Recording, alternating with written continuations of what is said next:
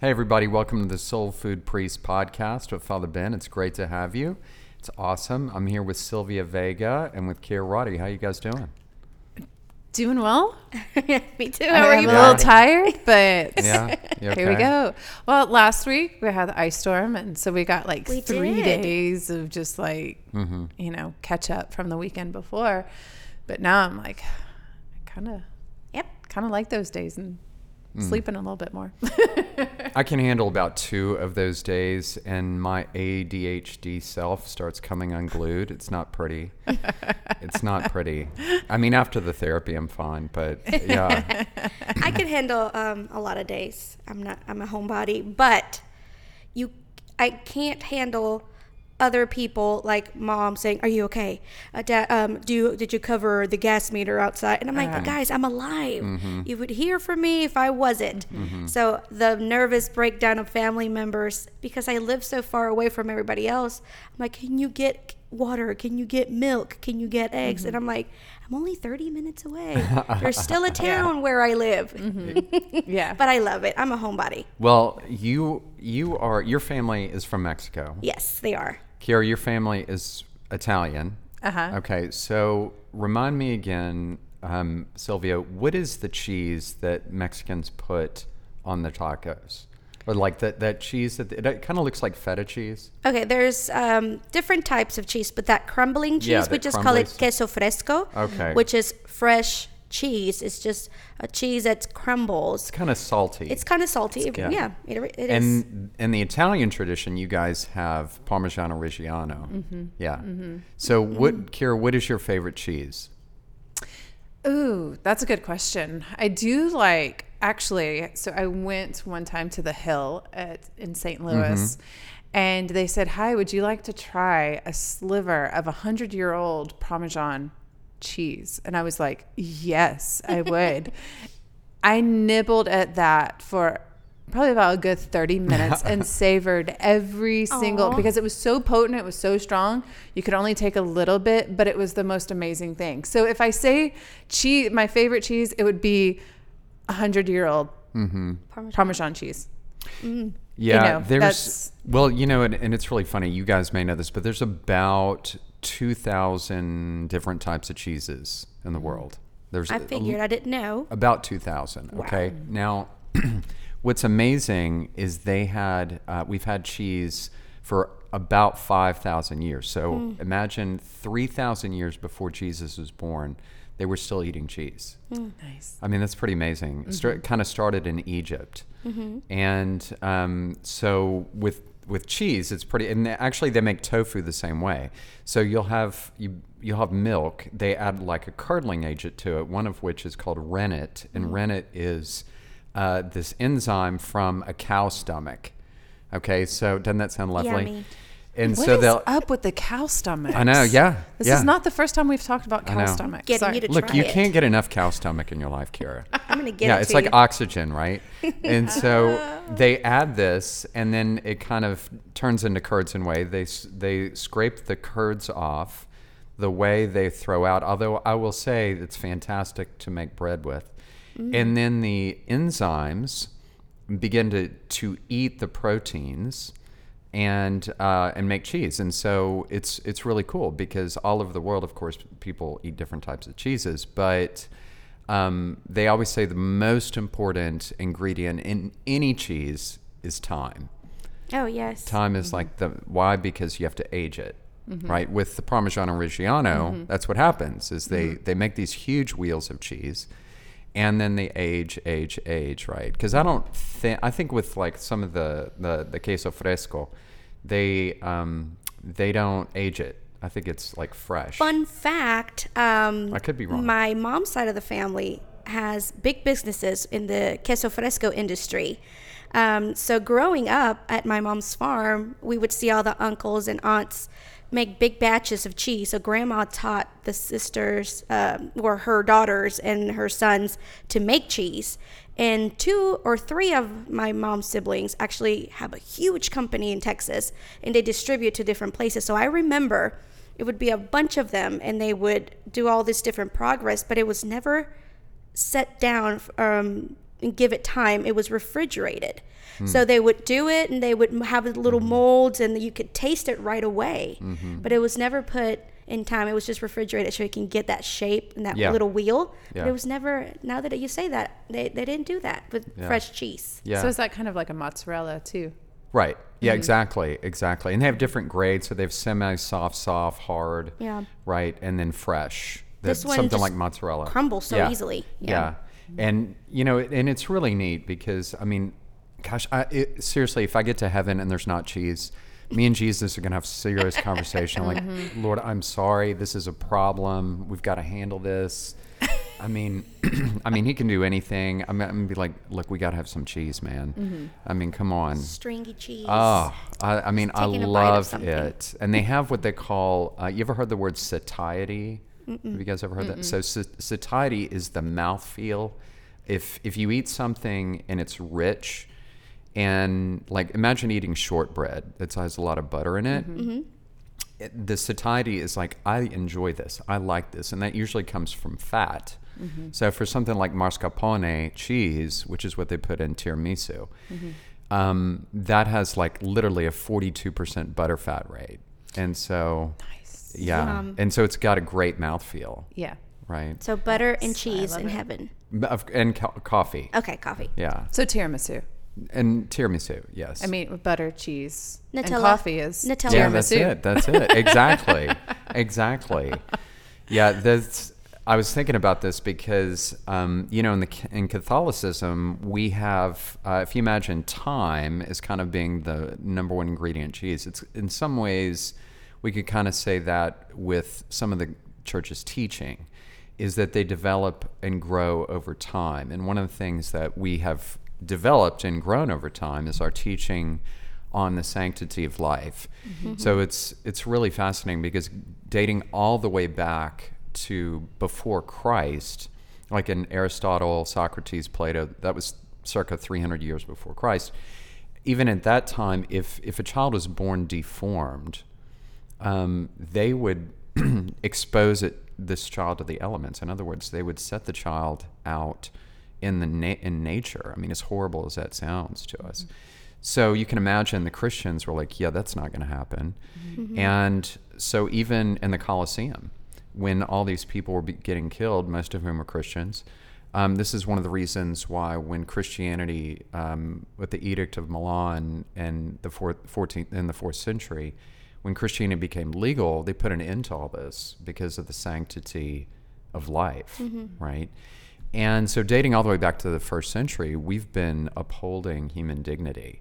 Yeah. And that's why at most every mass in every part of the country or the world, you know, people are, you know, we pray for the sanctity of life. And this has really taken a lot of shape um, in the last kind of um, maybe 20 years because it's just uh, a, a lot more people, thankfully, far more Americans now are pro life.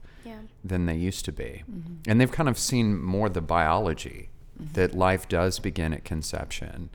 And uh, so it's been really beautiful to see. You know? Yeah. I am just fascinated and in love in seeing um, the youth so like fired up. Um, probably because it's the first time uh, in many years where I'm actually not in the youth department anymore. I, I love seeing that the youth are just out there fighting and just you know, pro life, pro life, pro life, and just so ignited. It's, it's the same way as the adults. So that's just so beautiful to me. And I love it because um, that shows that us as parents are giving our kids, um, you know, information and showing them the faith and the dignity that there is, uh, when life from the first moment of conception. Yeah. So, in being the director of adult faith formation, I had a class recently in which we were talking about doctrine, dogmas, the teachings of the church. And one of the questions came up was can a doctrine or or not a dogma, but can a doctrine change or be reversed? And so, with that, I kind of want to pose that question to you because I know that is a common question. Like, as you said, over the course of time, can all of a sudden the church say, oh, wait, nope, we were wrong on what we originally taught? Or uh, what's if if you can say that that church teaching changes, what do you mean by change? hmm Yeah, it's a great question. So there's there's they often delineate between discipline, uh, dogma, and doctrine. So discipline would be, for instance, like um, like fasting during Lent, right, or no meat during Lent. Um, a dogma would be, for instance, uh, we were talking not long ago about the dogma of the Assumption of Mary, or the dogma proclaimed by um, uh, Blessed Pius IX on the Immaculate Conception. So these are dogmas that form part of our the the body, the corpus of doctrine. And so we would say to answer your question, yeah, um, they develop, they don't reverse. Okay, so Catholicism will never reverse its teaching on the sanctity of human life. Now, this is one of the sad things about this, unfortunately, is even in our own time, we have uh, priests, we've got bishops, we have archbishops, we have even cardinals, if you can believe that, that um, not only downplay it, but teach things that are really, in some ways, contrary to what we believe. And somebody could say, well, that's nothing new. We've always had that. And that's true. We've always had, you know, leaders in the church, unfortunately, that have have both downplayed and taught taught basically heterodox things. Um, thank you God, they can't change it, which you can imagine frustrates them exponentially. And so, um, and this is one of the things that always gives uh, Catholics a deep sense of solace is that even if we have bad leaders, um, and keeping in mind most of them I think are great, you know, that really they most of them adhere to Catholic faith and our teaching, but we've had we've had some bad apples and we still do, and um, but they can't ever change it, even if they want to change it. And they can downplay it. They can uh, give the priests that try to preach on it a hard time. Sadly, I've known guys that have been in that situation, um, but they can't ever change it. Mm-hmm. And so, and not only with that, but with other things too. Mm-hmm. Mm-hmm. That's good. So then a couple of other questions that come to mind that I know are basic questions that people have in the pew is of course with pro-life issues. Of course, people say, well, what about in the instance of, of rape or all of these other injustices that might happen to to the woman? Why does the church still say, you know, pro-life and, and what does that what does that mean? Yeah, so we would say, like somebody would, let's say that somebody says, well, hey, look, it's my body, it's my rights. We would say, actually, no, it's not your body. That's somebody else's body within your body. yeah. Um, because that person has, uh, the, they're also made in God's image and likeness. And so, as, as horrific and horrible as something like that is, that's still another human being.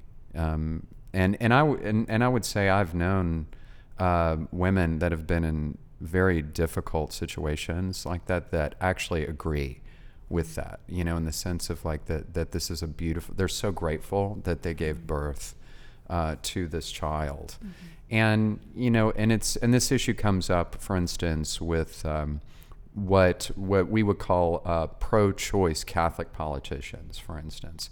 That is, um, politicians that claim to be Catholic that support uh, abortion, and there's no shortage of those, unfortunately. And you know, it, and if it weren't so sad, it would almost be comical because they basically think I'm the exception of the rule. You know, this applies to everyone else except me. I'm the exception of the rule, right? I'm like, yeah, no, you're not. It doesn't work that way. Um, so, it, ipso facto, it is impossible.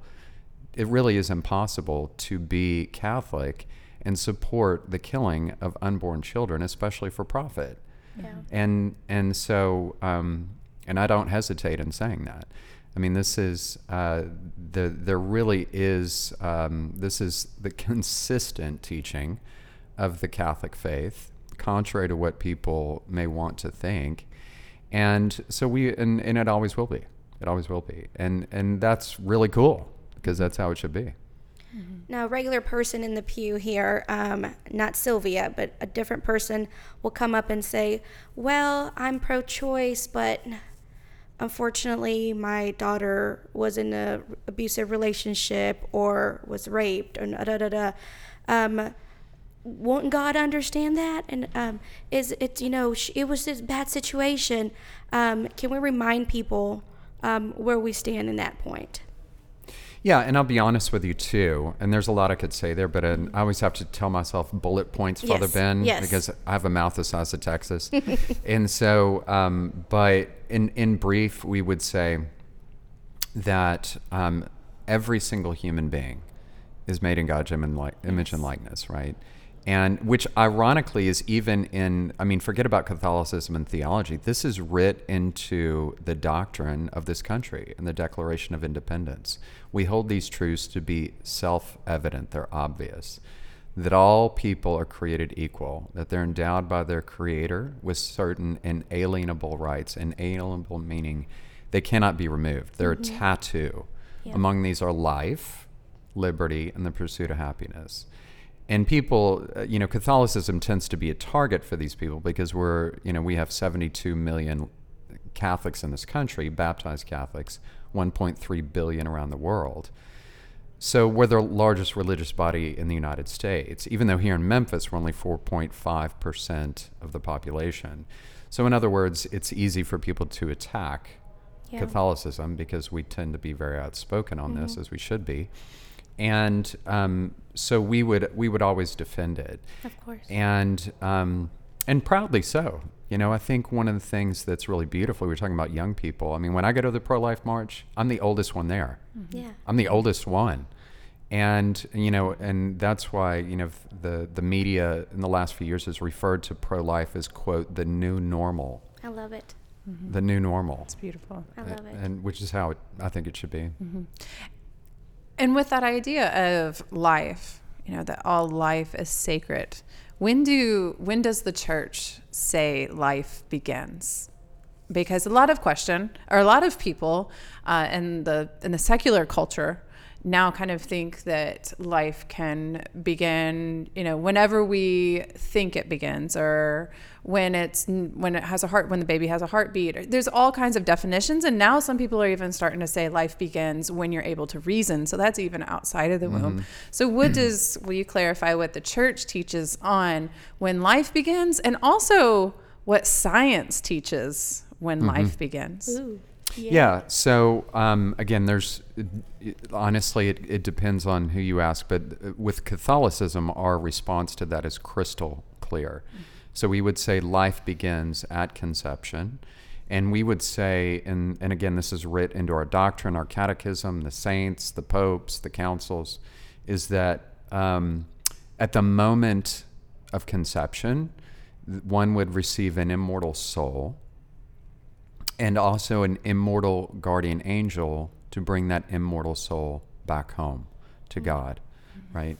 So at the moment of conception, now, just to give you a little bit of, uh, of I mean, as crazy as it sounds, a little bit of back history. So there are people that even argue for, uh, they argue that parents should have the right to terminate the life of their child up until three to six months post birth.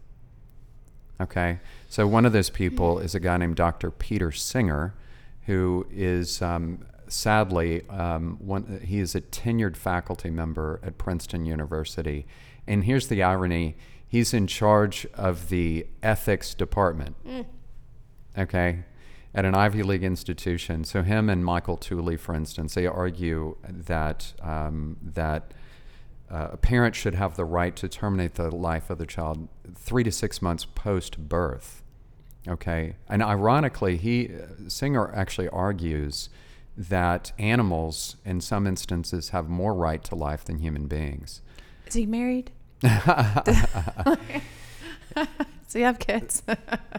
So again, you have a you have a, a a person who's tenured faculty at an Ivy League institution. You can imagine how many young minds this man is forming. Okay, and it's it's sad. It's sad because people buy often buy this hook, line, and sinker. If they don't know better, they'll. I mean, imagine that one is a young person sitting in a classroom and they're like, oh, well, that makes sense right? So this is why it's very important for us to educate ourselves on multiple levels on what not only what the church teaches, but on science, but then also um, to actually do research on who who are the people forming my child's mind. Yes. When I'm thinking of sending my child to a certain institution, um, who are the do research on the faculty, their positions. Almost no parents do this, right? And and just because a university is Catholic, they could only be Catholic in name only. Yeah. What George Weigel referred to as as quote false advertising, right? So you know you have an ins- there's plenty of institutions that I could name off the top of my head that are Catholic universities that openly openly teach things in direct opposition mm-hmm. to established Catholic teaching, right? Now, parents they will never bring this up in you know alumni meetings or fundraiser dinners or whatever, but they invite these teacher these these speakers in, for instance, at commencement address that openly would advocate for abortion at a Catholic university. Okay, this has happened many many times, and so um, and by that time you can imagine they've the, these young people by the way have have dropped well in excess of circa $100000 a year um, for an undergraduate education. That doesn't include graduate. And um, and by the by the time they graduate they've had uh, a full plate of this stuff Wow. so not to go off on into it, but it's it's very sad in many ways because almost no parents take the time to research the faculty and what what are their credentials? What are their I'm not talking about how many letters do they have after their name. What do they believe? What are they teaching? And um, so it's important. Yeah. Very, very important. Thank you for that. Um, and also, I, I think, and correct me if I'm wrong, um, what was that movie called? Um, God's Not Dead or something? Yeah. Um, one of the things that stuck with me with that movie was the, the courage of that student, that, that young guy that stood up to his teacher. Um, he was, I don't remember uh, from the movie if it was like a big university or not, but if you as a parent have researched and you thought everything was good, your son goes and then he gets into a situation like this, let's bring up our children also to stick up for what they believe in and not just because everybody raised their hand they should also raise their hand. I mean i remember watching that movie. It's not that old but it's got a couple it's been a couple years. Um, it, it brought me back to high school when i was afraid or embarrassed to say i was catholic and i don't know if it was middle school or high school but um, because the majority in my classroom was not Catholic, and I might have one time been the only one. But why not raise your hand? So teach your children to be proud and to study and know their faith in order, like that young fella, to even evangelize their teachers and change their minds. Yeah, it's it's you you guys probably remember um, one of our podcasts we were talking about the three things that have kind of poisoned American thought, and just very briefly, one of the first one is um, Americans tend to associate wants with rights. I want blank, therefore I have a right to blank. And if you say I don't have a right to what I want, then you're intolerant. Um, the second thing is they vote on truth. So 55% of the people in the room think that it's perfectly fine to kill an unborn child. Then it perfectly it's perfectly fine, right? And then finally, Americans, it's almost impossible for them to see outside the realm of either liberal or conservative. We see that even in the Catholic Church. Um, this or this priest, this or this parish. They're, they're either liberal, conservative, nothing in between. Never the twigs shall meet. We're not going to talk. We're not, you know. And that's so sad because an adult, someone who's comfortable with their position, is not threatened by having a discussion with someone that thinks that, that completely disagrees. Mm-hmm.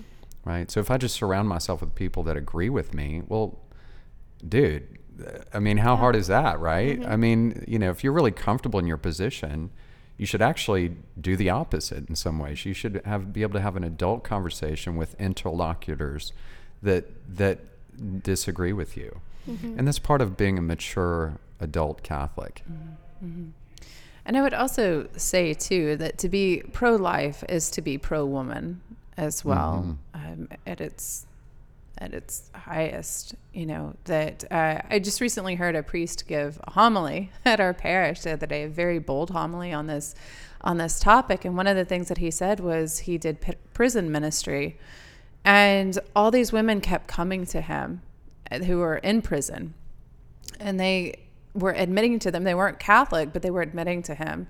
All the numerous abortions that they had, and they thought, you know, they just said, "Is there any hope for me? Is there is mm-hmm. there any hope for me?" So it was obviously something in that in in that act of abortion that that did it, it re- resonated with those women, and it was a guilt, a heavy heavy burden Yeah. that they carried uh, for a very long time. And if not, they wouldn't have gone to him to, to talk to him. And, you know, and that was, that was his point. They were saying, is, is there hope for me? And he was like, you know, the greatest saints come from the greatest sinners. And uh, so there is there is always hope and there is always mercy and and love and but it does deeply affect the men and the women no matter how many times they say it doesn't it it is truly truly deep No, well said. There's always healing. There's always healing. There's always strength, and um, and the and and truly, uh, Saint Paul he said that um, that in our weakness there is strength. Right? We're all weak. We're all broken, and and at the same time that an immense amount of strength can come from that. And and the, and it's worth pointing out a lot of men themselves, you know, have have healing and forgiveness to work on too. So, Yeah. yeah. Um, listen, if you have any suggestions for topics for us in our podcast, make sure to let us know. Um, please know that we pray for each and every one of you guys and your families, especially those who may have experienced pain with uh, abortion or with anything else. Please know that we pray for you. There's always healing, there's always forgiveness, and that's the beauty of God's grace. Mm-hmm. Don't forget to put soul in your food and give food to your soul. God bless you.